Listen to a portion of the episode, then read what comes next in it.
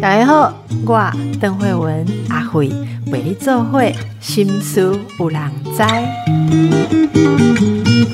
大家好，这里是心思有人知，我是阿慧。今天我们请到的是邱毅执行长啊。那我们要谈的一个议题，仍然是大家有兴趣的。其实这个社会不同的年龄层的人需求很不同。嗯，非常会觉得说社会好像是对谁比较友善，对谁比较不友善的哈。那这个我们邱毅执行长长期都在关注这个社会上面的多元性，所以我们今天来聊一个话题，就是所谓的共融哈。这个青年人跟长者之间这个名词，我们其实之前也有聊过，大家很喜欢讲，叫做青银共融是啊。银就是银发族了哈，虽然现在其实年纪大，头发还不是银的哈，其实还染得更多彩。那总而言之，轻银、轻银共融跟多元文化哈，在你的关注当中哈，有些什么新的想法哈？觉得大家可以怎么来做到这样子的生活方式呢？是是，那呃，就是因为我我觉得有时候我们，因为我们我们这次的诉求比较像是说。其实我们一直大家都知道，这个轻盈就银发族跟年轻世代的一个价值观的不同的一个一个课题，对。但是有时候你跟自己家里的长辈，有时候反而会不容易这个去谈这件事情，对。那所以其实有时候有时候透过这种，你到了另外一个组织里面，然后去看别人怎么做，嗯。去感受，哎，他们的想法是什么？去跟他们谈，去听他们怎么说，或他们做了什么事情，甚至自己亲身去体验。有时候反而会是一种，呃，反思，或者是他反而不要不会有那个隔阂在。那回过头来才会去更思考到自己。自己个人对于跟跟家里的长辈的相处的一些课题啦，等等这些事情，对我。所以你们会想要怎么样把这个议题，例如说透过什么样的活动啊、展演啊，来提高这个大家的意识？嗯嗯嗯，我我们其实一直都比较擅长的，就是说用呃一种呃导览的形式。嗯，那那这次我们比较特别，就是设计这样的一个活动，它会在外加一个。呃，类似工作坊的讨论、引导讨论的方式，可以告诉大家一下，就是说要透过什么？你想要透过什么样的方式？也就是说，大家会想说，为什么我们要谈轻盈共融？可以回到更前哦，更前面对，这件事情是是一个呃，我我觉得呃，有些现在我想大家应该这几年应该知道，台湾是少子化，已经是一个呃国安的一个。课题了，对，然后尤其是哦，你讲到这个国安课题，我考你哦，要是二零二二年台湾的新生儿有多少人？哎，我记得好像是十四万，对，你给人家灌水了，是吗？十三万多，不过非常接近，对，这相当专业，对对，十三万多，对，所以就是说，这样就像我，因为我像我自己有两个小孩，然后我也有我父母，我岳父母也都都还在，甚至我阿妈也都还在，嗯，对，然后就会去思考到，哎，那我的小孩他们。是的负担一定是会更重的。那我们现在可以开始去，呃，更关注到我我们的长辈，因为我们的长辈，呃，我们现在去照顾跟我们的长辈的相处，或照顾我们的长辈，也会影响影响到我们自己未来二十年后的我们，就是我的小孩怎么看，或是下一个世代年轻人怎么看我们这个世代的，当我也变成英法族的时候。的那个相处互动，对那个那个相处互动，或是对彼此的了解认识，就会变得是一个呃，就新新的未来的一个蛮重要的一个。所以，轻盈共融的意思是它的定义是什么？我们在思考是说，怎么样大家可以去破除掉，就是说不同世代之间，年轻人就好像以前会觉得说，哎，长辈。银发族长辈，他就是跟银发族一起相处，有没有可能机会是让年轻的年轻人跟银发族之间也可以有做某一些事情？你的意思是说，社会上大部分的事情，年轻人做年轻人的，然后老人家做老人家的，比方说年轻人听演唱会啊，干嘛烟火节啊，可是老人家可能就是做我不知道啦，爬山吗？哈。还是喝茶泡茶，就是没有交流，比较少交流。所以你认认为，就是在这个概念之下，是觉得呃，不同年龄层，特别是老人跟年轻人，有要有可以一起做的事，或一起生活的交集。我可以这样说吗？对，我觉得可以是这样子。那为什么这样比较好？呃，就是像我刚刚提到，就是说，总有一天，我我们自己也会变得是英法族。英法族你就去爬山啊，啊，我们就听演唱会啊，这样有什么问题吗？可是这种就是一种，我觉得这种就是一种对某一些年龄的一种刻板印象跟一些标签。对，就我的我的感感受。我我其实想要问的是，大家可能会好奇的是说，那为什么一定要有交集？我讲的谈的可能会就是在于，就是说，哎，为什么我我们可以呃让让你提早年轻人，或是我们这个时代人可以更理解到，就是呃有一天我也会变成。英法族哦，经验的交流，经验交流，对。那我预先去理解他们的想法是什么，状态是什么，然后去为未来的自己可能去做一些准备。我想问一下，其实大家会很想听到的具体的说，那我们现在的社会是一个轻盈共荣的社会吗？我们做的怎么样？目前，我我觉得目前好像还台湾社会好像比较没有用公共性的角度来去看。呃，这个议题比较会着重在呃自己的家族的这个事情，对。那这有衍生什么样现现况的问题吗？就是说，是这对于我们的社会是有什么样的不好？呃，我我觉得可能比较像比较，我觉得有时候不能说它是完全是就是不好，而是我们看到的有一些状态，就是会有一些独居老人的一些课题。OK，他需要被照顾。嗯，对。那通常我们看到，呃，状态就是照顾者其实自己可能也是也是接近银发族。那但是在年轻的时代，可能大家比较不会去关注到这件事情，或是理解到这件事情，可能也会跟我有未来的我有可能会有这样的状态。对，所以那那独居老人这件事情，我们现在是在呃，我们就看到这万华的呃的一些比较像像这个呃南机场。的这边的国仔的这个区域，其实有蛮多呃独居老人的，对，那也有当地的这个里长，中情里的里长，这个方和生里长，他长期都是在照顾这个是这个里里面的老人家。那我们也看到，也有几个年轻的团队，他们也开始在进驻在这个南机场的这个这个呃国宅这边，然后去呃办一些。这个呃，亲亲营共荣的相关的一些活动，然后让这些长辈，他不是只是被接受去送餐，这这么单纯，而是能够透过这些活动，去让长辈也可以走出家里面。嗯，对。那我觉得，那让年轻人有机会去多了解到这个杜居尧这边这些课题，那我觉得这是一个呃，或许我们可以去透过这样的一个亲身走到现场的感受去。呃，去打破大家的一些刻板印象，或者哎，为什么长辈一定就是跟长辈，或年轻人就是年轻人？但是有没有可能有一些机会是可以透过这样的交流的活动，去增进彼此的一个认识？是。我自己觉得这个这个交流活动，像之前我们有介绍过所谓轻盈共居的一些措施哦。那像在轻盈共居这样子的做法里面，好处就是说，诶，年轻人他可以用比较低廉的租金。哦，如果他愿意进入这个计划的话，是那对老人家而言的话，跟年轻人住在一起，其实是可以保持他们活化他们跟社会的一些连结，然后我们会彼此之间会交流一下不同世代的呃观念啊。那对年轻人而言，呃，除了说延伸他们的。生命的想象跟体验，我觉得无形当中也对社会上很多议题的时候，大家会说，呃，分在不同同温层的人意见会完全冲突分裂。我我刚刚为什么会一直在问说，轻盈共融为什么重要？为什么我们觉得多元文化彼此都要共融？因为如果彼此是分割的话，那我们就会变成，我觉得很白话，就是我们变成很多块。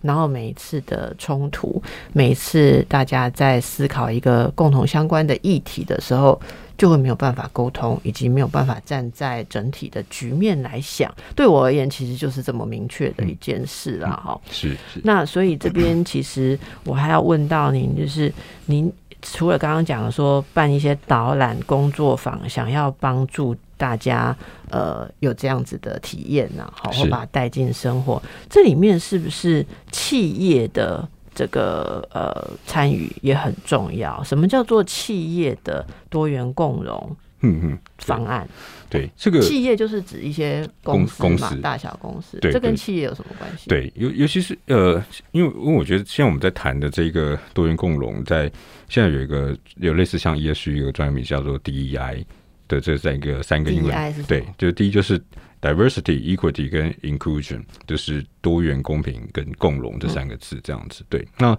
因为现在呃，我我们现在观察到一个状态，就是说，越来因为很多企业，他们的尤其是外商公司、跨国企业，他们内部的员工其实的组成就已经是很多的不同的国家的的组成，甚至他可能在，即便他 base 在台湾，他可能也需要跟国外的员工一起共事，完成某一些专案。所以，呃，对对这些外商企业来说，他们觉得。呃，必须要去把这个 DEI 多元共融这样子的一个价值观植入在他们的企业的文化的里面，去避免掉当他们碰到一些呃不同国籍的一些文化的冲突的时候，会影响到他们的工作。对，所以这个这个呃 D DEI 多元共融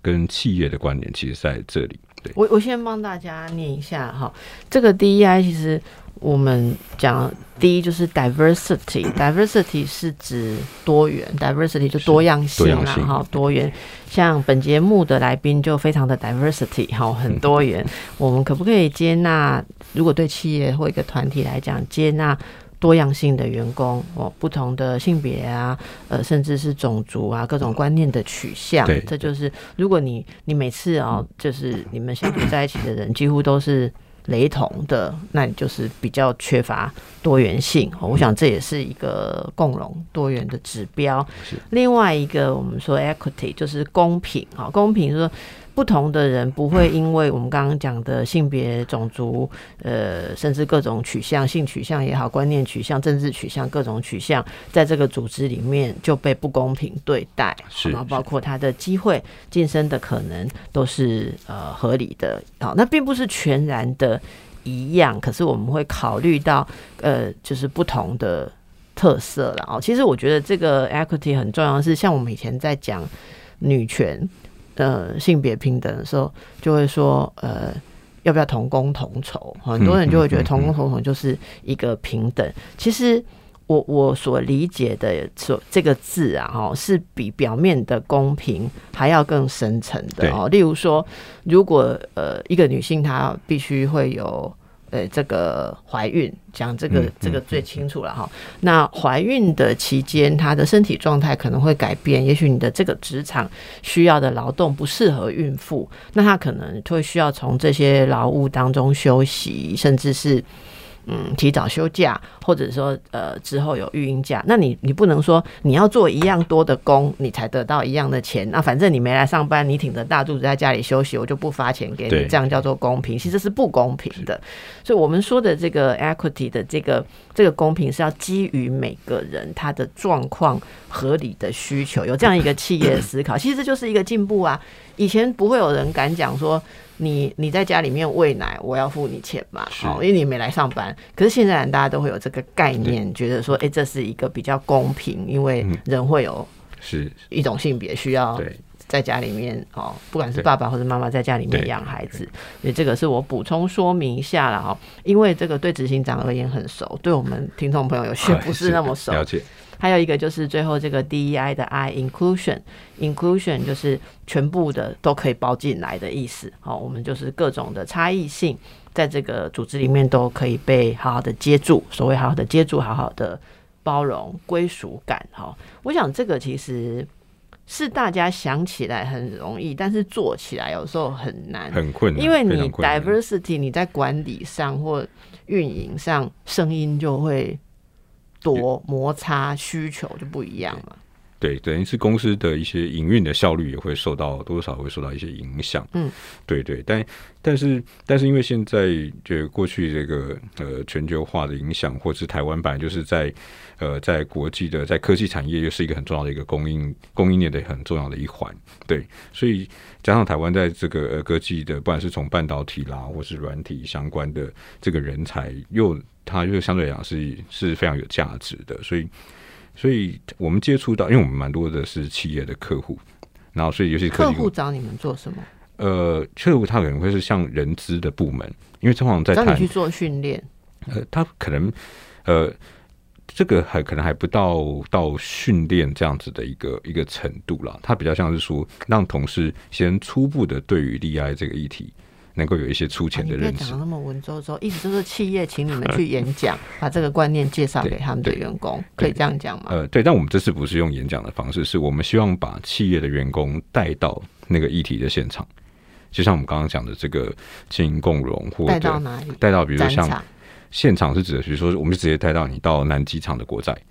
然后呢？然后来去听这个方和生里长怎么说，来去听当地的这个年轻的社服单位他们怎么想。哦，对，因为因为其实，尤其是我们像我们自己公司也才刚做完那个性别平等的工作坊的时候，才会发现说，哎、其实你要去讨论在公司内部，你要去讨论性别议题，讨论多元议题、共融的议题，其实同事们有时候其实很难去开口谈这个事情的。对，但是反而是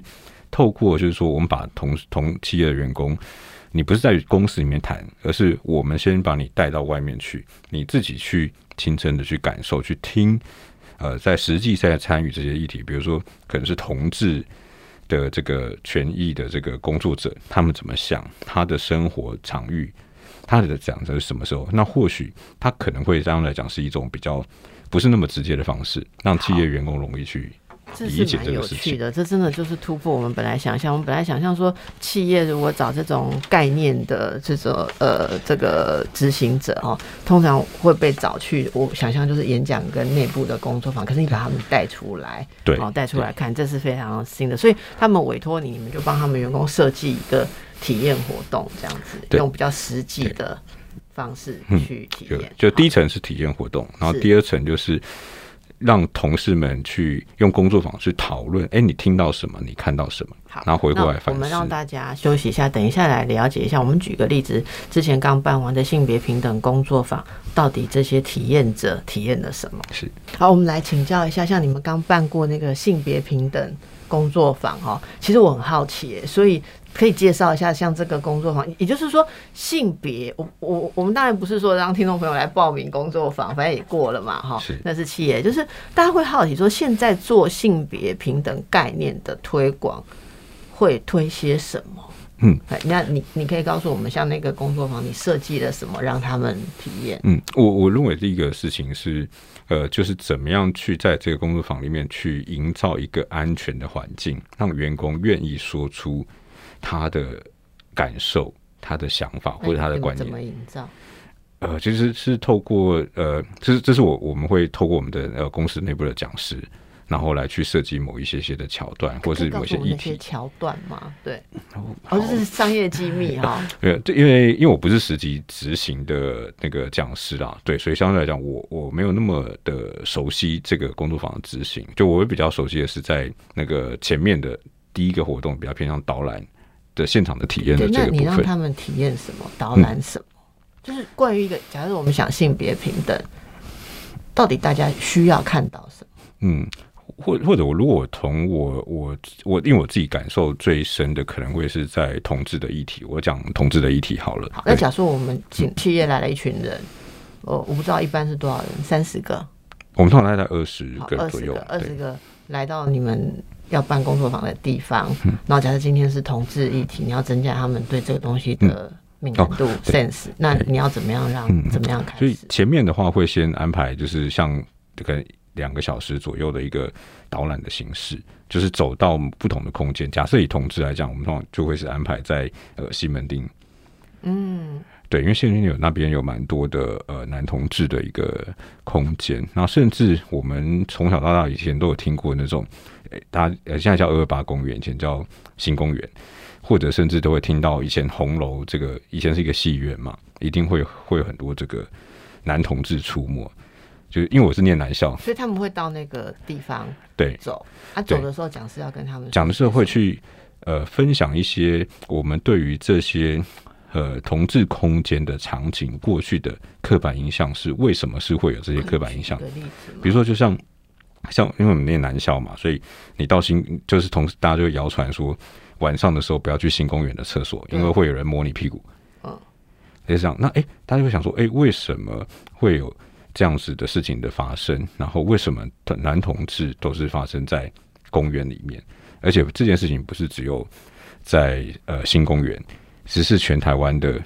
重要都市的呃重要的公园都是都所以这是这样状况。会让大家体会到说，其实男同志是有着他们互相发现跟接触的困难，对，困难，对不像我们就主流。如果那时候主流是异性恋的话，异性恋的交友空间机会比较多，对对，所以大家越是觉得。呃，他们神神秘秘的在公园，其实反过来，如果有一点反思的话，会知道说，那正是他们的一种比较边缘的处境。对，所以相对来讲，我们就会去提，就是延伸就会去思考说，诶，公司内会不会有一些同志的同事，他会不会是因为现在并不是一个安全的一个环境或者状态他不柜敢讲。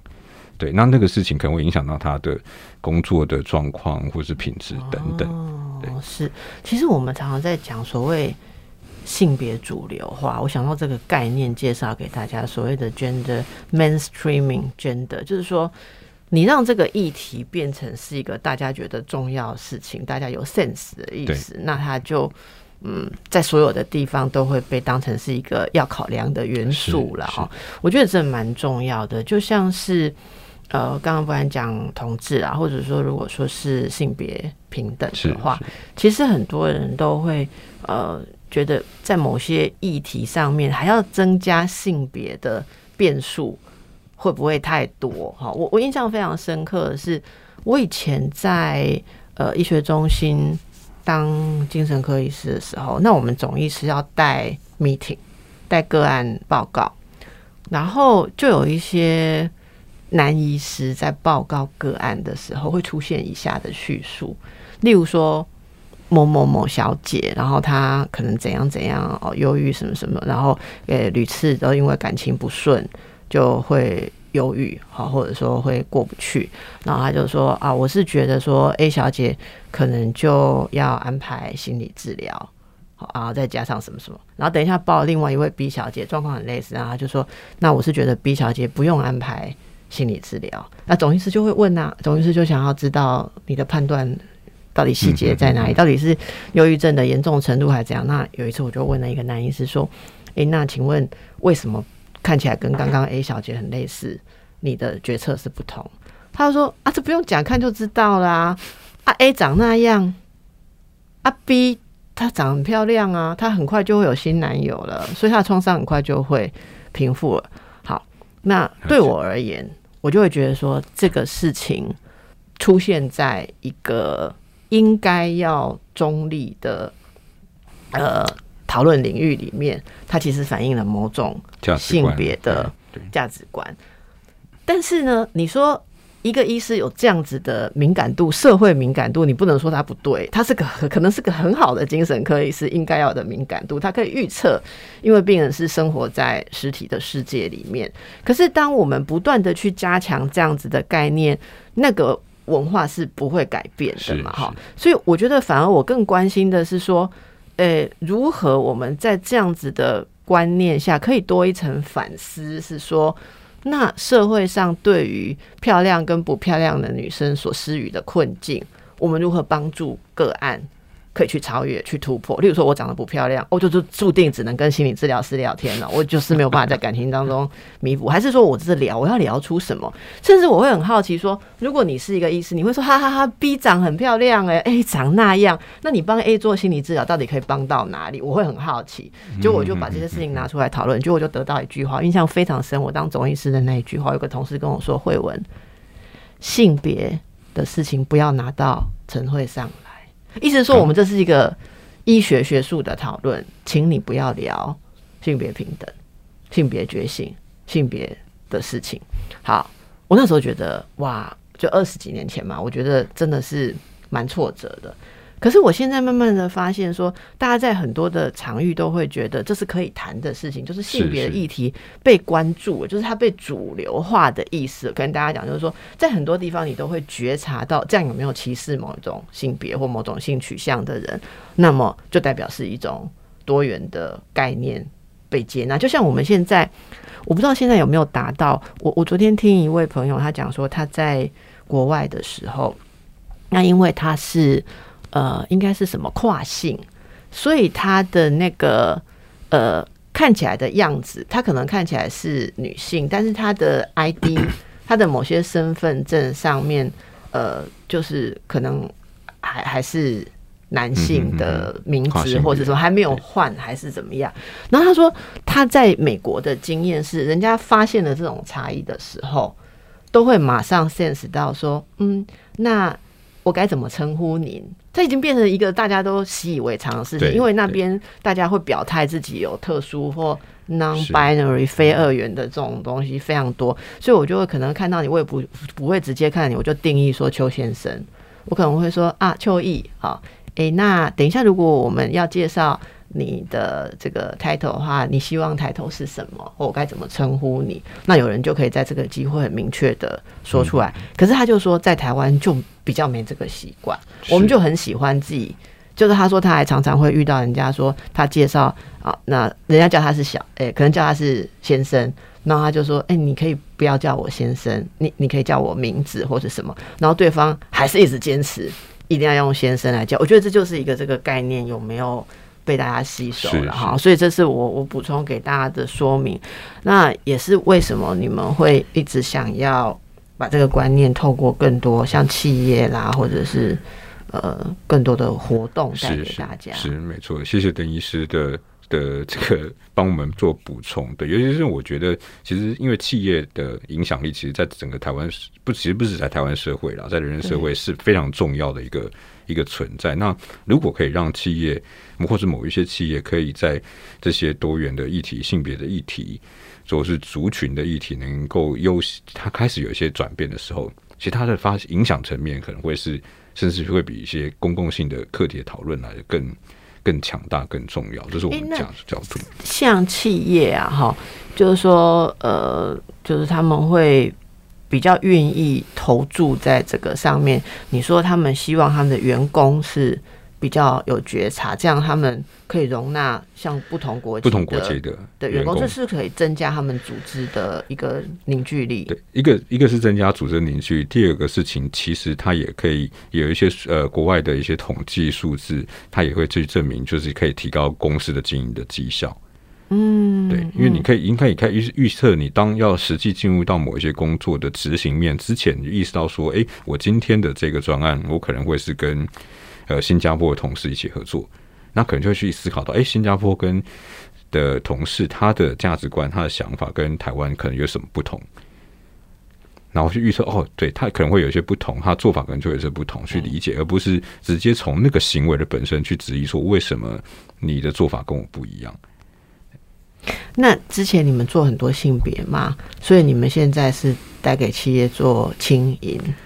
共融的这个主题，是现在的另外一个主现在。打算我们想要去做做这个事，因为我们之前做比较多是像女性或是同志，比较偏性别。对对，对，那这次想要试着挑战看看，呃，这个轻盈共融这个议题。对，好，那这个跟你刚刚说的性别也也有类似的元素嘛？例如说要创造安全的、互相尊重的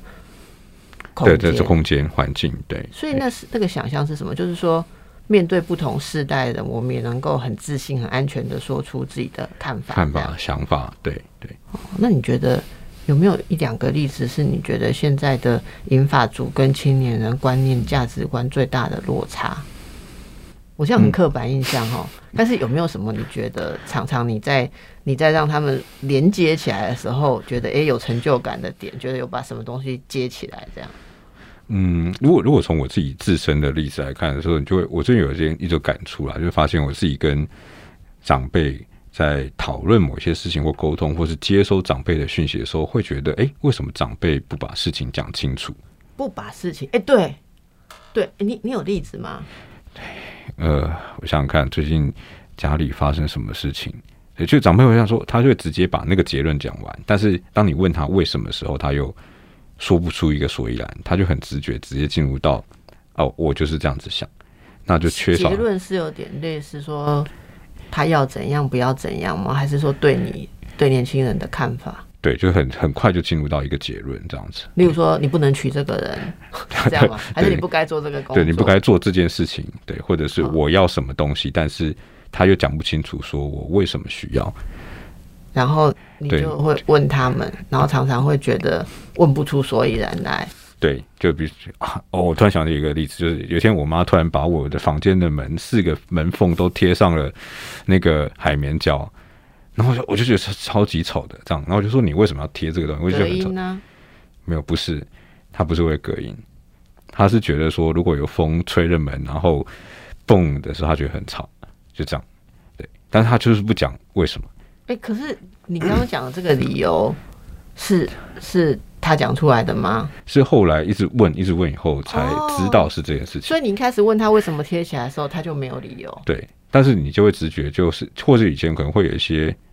长辈，因为你会有一些沟通的一些习惯，就是他做的这个事情，你就觉得我不好，所以我就把它拿掉。你可能也会忽略掉再去多问为什么你要做这件事情。哎、那为什么不讲清楚？也就是说，你第一次问妈妈为什么要贴起来的时候，她是没有解释。没有解释。对哦啊，为什么不解释？你刚刚说对啊，我觉得这是一个很好的意思。我我我觉得这个就有点像就是有时候就是一种，就是我刚刚在提到，就是说像类似我们在企业里面的状况，就是有时候你就会因为某一些习惯或者某一些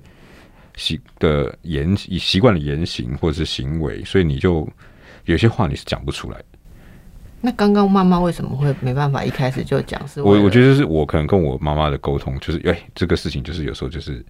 你就是不会问，就会就会觉得啊你要贴，但我觉得很丑，我就把它拆掉，不会去思考到后面的那个哎、就到没有那底的需求个去讲理由的习，惯。或是那个空间。哦，我觉得这个我们等下就可以跟刚好回答听众朋友，我今天要回答的几个问题很类似啊、哦，就是怎么样可以在不同的个性或者说不同背景的人中间来创造这个沟通。好，所以这也是非常重要。那那个岛内散步其实对于这些推广多元共融跟多元文化做了很多的事情，就像刚刚讲的，轻盈共融是走进乐活南机场，让大家看到像独居或是老人的世界。那之前像有这个跟着台新台湾室友逛缅甸街来学做菜，对我觉得这个就是最深入的一个，就体验，先先拉近那个距离，然后点燃他们了解的意愿。是是好，所以今天呃用一点时间来带给大家这样子的一个 idea 啦哈。如果大家在自己的生活当中，你也感觉诶，你就是活在你的同温价值观，你看到的人都很类似的时候，也许你的世界就只有这一小块。其他的部分，其他更不同的地方，我们怎么样打开自己的视野，然后可以伸出双手去拥抱，来连接更多的差异。我想只会让彼此都觉得这个生活更好、更丰富。所以今天非常谢谢我们执行长来跟我们解释这样子的一些概念哦。那我们希望听到未来更多有趣的活动，希望有一天是也可以让我们观众朋友参加的嗯没问题活动。好，好，那先谢谢你喽。谢谢。好的，今天听到这一些有关于多元文化的概念哦，正好也来回答一些听众朋友哦写来的一些信件啊。我其实有看到，呃，最近因为可能很多 Me Too 啊，或很多性别的事件哦，开始也有一些人在询问、反思哈、哦。像我接到一位就是蛮有趣的听众朋友哈、哦，这应该是一位年轻的男性朋友，一共哦。诶，那我们现在很害怕，到底什么样叫做尊重女性？诶，我觉得这个问题蛮有趣的。如果以刚刚来讲的话，哈，就是其实女性，你把它认为全部的女性都一样，安利扣林的金牌，因为我想女性或是男性里面的多元性都蛮多的，也就是呢。这个女生可能觉得这样是被尊重，那另外一个女生的尺度或她觉得要被尊重的方式可能不一样。好，那男士、男生、男生的朋友也是一样的啦。因此呢，阿慧很阿慧很初步的回答这个问题，就是呃，我想人与人之间相处，我们当然会有预设，但是不要太呃只仰赖自己的预设。最好就是有开放的心，有开放的沟通，甚至很多事情你可以开口呃询问，怎么样是对方喜欢的、舒服的方式。就像刚才节目当中我们举例的哦，如果你看到一个人他很中性打扮，啊，你怎么怎样一起先生、一起小姐，那你别一起想讲，诶、我诶、我我我听过很有趣的话，就是说伊那是先生，我甲叫小姐，一点气甲要死。好啊，其实小姐你敢叫先生，让可能嘛是气该被戏呀哈。所以他们还有人自己的想法是说，呃，我就如果是分不清楚的，呃，就统称小姐好了哈，还是统称先生？那其实为什么要统称？像刚刚讲，你问一句说，我该如何称呼您吗？哦，那你们打行代几个基隆怎样？我们不用每件事情都知道如何做，有时候这就是文化的。一个习惯啦，我觉得，诶，我觉得我们的文化就是非常的体贴，都觉得我应该要猜对你要什么，我应该要做对。可是让别人参与一点吧，或者有一种想法，是我们每个人也都有一个责任，这责任就是。诶，摊出自己的使用说明书哈，诶，请你怎么跟我互动，我会觉得很开心，很受尊重，我也能够很尊重你，多来一点沟通啊，好，不要还人家还没点菜，你就很热诚的上啊，万一你上的菜，诶，你就是很澎湃啊，两被夹手啊，或者是说，诶。人家喜欢的方式不一样，那你不是白做工吗？所以我回答这一位朋友，你说怎么跟女生相处，就是把女生当成人，可以观察，可以在一些问题上很诚意的理解跟询问啊。这也回答之前有人类似的问题说。那现在，呃，跟女生约会到底要不要付钱的时候，就想要付两个人的钱。他说踢到铁板，这位朋友说主动要付钱还踢到铁板，对方还白他一眼说，所以你也是那种很传统的男人哦。这个我真的很同情你了哈，要帮人家出钱还要被人家骂，对，但这也是一样。所以我觉得看看你要观察一下，在聊天当中先问一下对方对于付账。的一些想法，哈，很明白。那我觉得女生也要练习，呃，胆，呃，就是好好的、大胆的讲出你真正的想法。我干嘛高傲的时准哦？你来撸根，创造越多的泡泡跟误会，你以后真正真实相处，发现不合的时候，要分手就很麻烦。而且干嘛浪费这些时间呢？好，所以我还是认为沟通是尊重的第一个要件。我们不要预设自己。知道别人是怎样，每个人都可以有不同的想法，这也就是多元文化的第一个开启喽。好，那第二个也要问到一个，就是有关这个暑期跟家人相处，这也蛮有趣的哈。呃，听众朋友说，放暑假放到压力很大，因为家人就变成密切的相处，总不能每天都不跟小孩讲话。这是看起来是一位妈妈啦，她说小孩每天都在家，诶，这个。作业写不顺也会发脾气，打游戏打不顺也会迁怒，好，然后叫他来吃饭多叫两次就不耐烦，好，然后回答的语气没大没小，到底要不要教导他？如果不教导他，担心他未来到社会上变成一个惹人厌恶的不知礼数的人，好像我们没有尽到父母的责任。但是要教导他的话，当场的冲突又搞得自己非常累，尤其每天还要上班，面对老板已经有相当多的压抑。没想到现在当父母面对小孩也有这么多的压力啊！你的压力真的非常的大，这怎么办呢？我喜看不看你好？我们跟孩子沟通的时候，如果是像你说的是比较大一点的孩子，他会有一些建议的心法，我们尽量不要用一种好像我有责任一定要把你变成怎么样这样子的态度。虽然我们心里。面可能是这样想啦，可是如果表达这样的态度的时候，对方尤其是小孩，第一个听到的就是我不好，我做错了哈。呃，我们每个人听到人家说我们做不好或错的时候，坦白讲，求生的本能第一就是要辩解啦。我跟你讲哦，像我常常说，欢迎听众朋友批评指教嘛。啊，那你们跟我们讲节目做不好，我们当然要很认真听，再去改善。但是那个当下，你也是要有点心脏去承受。啊，那不为然后干嘛讲哦，做刚才压力了，你都不爱，那我以后不要做这个议题了，对不对？还是会有那种逃避的心态。而不是每个人都像主持人呃这么样的坚强，好，从批评当中会改善。尤其是你的孩子，可能从小累积了很多自信的挫折，所以他学会了听到批评就先躲开，啊，就先反驳。他其实反驳的时候。是为了保护自己。我曾经示范过一个对话，就是小孩子被妈妈念说：“啊，你怎么写字都不仔细？你看看一篇暑假作业，就这样一张纸，错字那么多。”然后小孩子就说：“那这个跟那个一一下子两横，一下子三横，我怎么记得住？”好，他就这样子讲啊。那这个妈妈是学教育的了哈，这个妈妈就示范，然后这个妈妈就这个呃给我们看哦，就说：“哦。”我说我告诉你字写错，而你现在很急着想要找一个原因解释你的错，我发现你非常在意，你非常在意别人对你的看法，就是说。把孩子的辩解让勾在老公爱紧啦哈，然后就是说不接受、不虚心接受批评。可是换一个讲法是，你的孩子为什么会想要狡辩呢？因为他很重视面子，他很重视要在你心目中有一个认真、完好无缺的形象。其实这是什么？这上进心呢？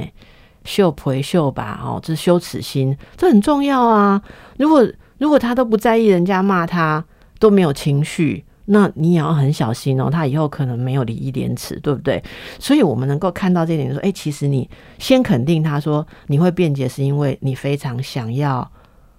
在我面前，然后我说你非常在意我的看法。其实妈妈觉得你大体上真的是一个非常棒的人。那所以我们可不可以先确认？好，我我要跟你讨论写错字的事情，并不是觉得你是一个不好的人，而是觉得像你这么好的人，怎么样可以搭配上更好的字呢？到底是这学习的过程中，我还可以帮助你什么？我想多一点对对方的行为的肯定，后面的沟通就会比较顺利了哈啊！不过大家没有关系，对新书然后在还是很欢迎大家的批评指教，因为有批评指教，我们才会进步了哈。那我也会尽量把这个批评指教转化为滋养的能量。感谢大家长期支持新书，然后在我们的 Podcast、YouTube 欢迎订阅，这个订阅的数字也越来越大，越来越多，还大家。都非常的感恩，非常的用心，祝福大家一切顺心，拜拜。